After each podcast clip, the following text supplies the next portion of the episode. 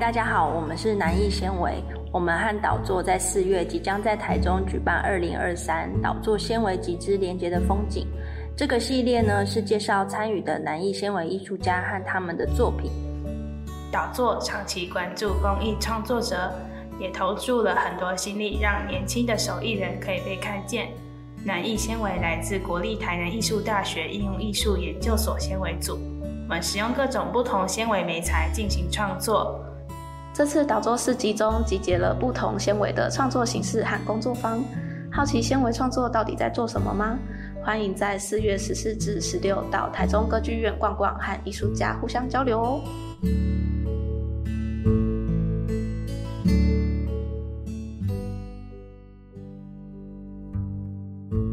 欢迎收听今天的艺术沙龙，我是安俊。今天邀请到的创作者是刘品如，跟大家打个招呼吧。嗨，我是刘品如，目前就读台南艺术大学应用艺术研究所纤维组。那品如是现在纤维组研一的同学，这次呢也会在导作市集里面举办工作坊，跟我们介绍一下你的工作坊。呃，我目前的工作坊是偏向于梭织抽纱的工作坊，这样。嗯，那你要跟我们介绍一下抽纱是什么吗？呃，抽纱的技法类似就是平面的布料，然后经由就是镂空的金线，就是我们一般梭织的时候，我们是填满那些金线的部分，然后变成就是有经纬线的部分，然后收纱就是把空出来的布料、空出来的间隔，然后利用金线一抽下来，它就会变成它立体的效果，这样。哦，那所以是抽纬线还是？金线，呃，都可以。目前我实验的过程基本上都是以金线为主。哦，所以是抽金线，然后产生让布料产生什么样的效果吗？就是例如说，我把它抽了之后，让它有起皱，变成有皱褶感，然后让它有变成有波纹这样。所以是它会产生那个立体的效果。就是我之前有自己创作过梭织这个部分，然后慢慢演变，就是觉得说自己平面布料之后，想说想要做个立体作品，然后老师就跟我讲说，抽纱的技法可以把梭织布料从平面变成立体这样。好。那你刚刚有提到呃梭织跟染色，那我很好奇说你是什么样的背景去接触到这些技法的？呃，因为我大学是就读大业大学造型艺术学系的编织工坊，然后接触到梭织跟染色是林小青老师，他也是南医大毕业的。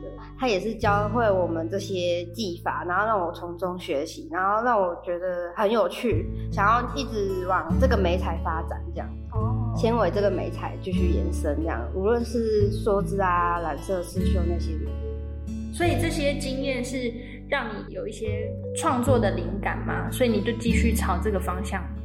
对，嗯哼，就是我觉得纤维材质不像就是我想象中的那么单一，就是很多。的材质都是纤维材质，不一定就只有棉跟麻还有丝这样。我就觉得可以用利用其他材质去做作品，也是一个蛮有趣的效果这样。那你目前有研究什么样的材质让你觉得很有趣吗？或者是有别于你以往的一些梭织的经验？嗯，我目前有使用过蚕丝跟 PVC，然后还有一些。就是纸纤那些的，我觉得蛮有趣的一点就是我在大学都没有使用过这些材质，都是有点像刻板印象，都是只有用就是市面上大家知道的材质去织。我觉得蛮有趣的一点是，他们的坚硬度或是柔软度都比以往的认识的材质都不同。然后要认识那些材质，也要靠自己的双手去织去做，才知道那些效果是怎么来的。嗯，对。那你有特别觉得什么材质有？令你意想不到的效果吗？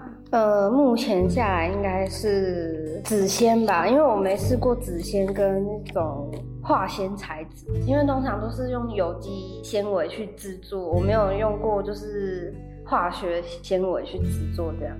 那他们是什么样的效果让你觉得你你没有想象到的效果？嗯，光触感跟织作，因为我们平时，例如说是用桌上型织机好了，就是平时织作光扣打下去的话，它整个纤维它可能会粘化，可是那个粘化效果比你想象中的不一样。然后或者是它触摸的那种柔软度，跟它经纬线穿过去的时候的那种打扣的效果，我就觉得是蛮惊艳的，跟我想象中的不一样。那有什么不一样？就是比较跟跟你原本接触的那种有机的材料比，比起来就是它没有想象中的那么脆弱。就是例如说有机的，可能它很容易就是断线啊，或者是什么。然后它就是假如。使用抽砂这个技法，它可能没办法那么成功的抽起来变成立体作品。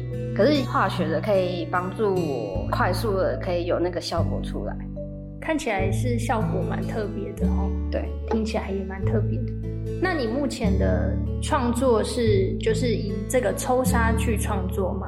对，就是慢慢想要以平面的作品慢慢变成立体的作品，才想到说有这个抽纱的技法，也是老师跟我诉说之后才觉得蛮有趣的，可以尝试看看，也可以跟民众互动，让民众知道说不只有平面的梭织布料，也可以制作成立体梭织的布料这样。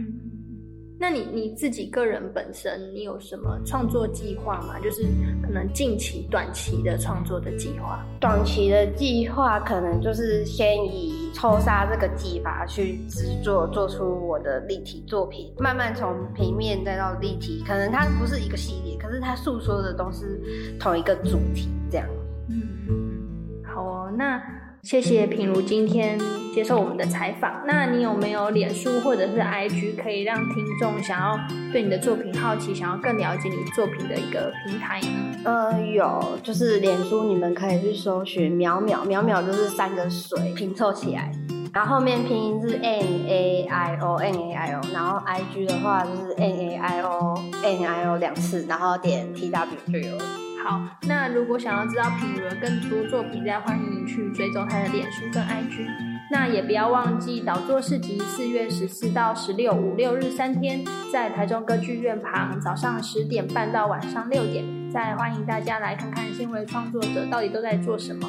好，那今天就谢谢品如，谢谢，拜拜。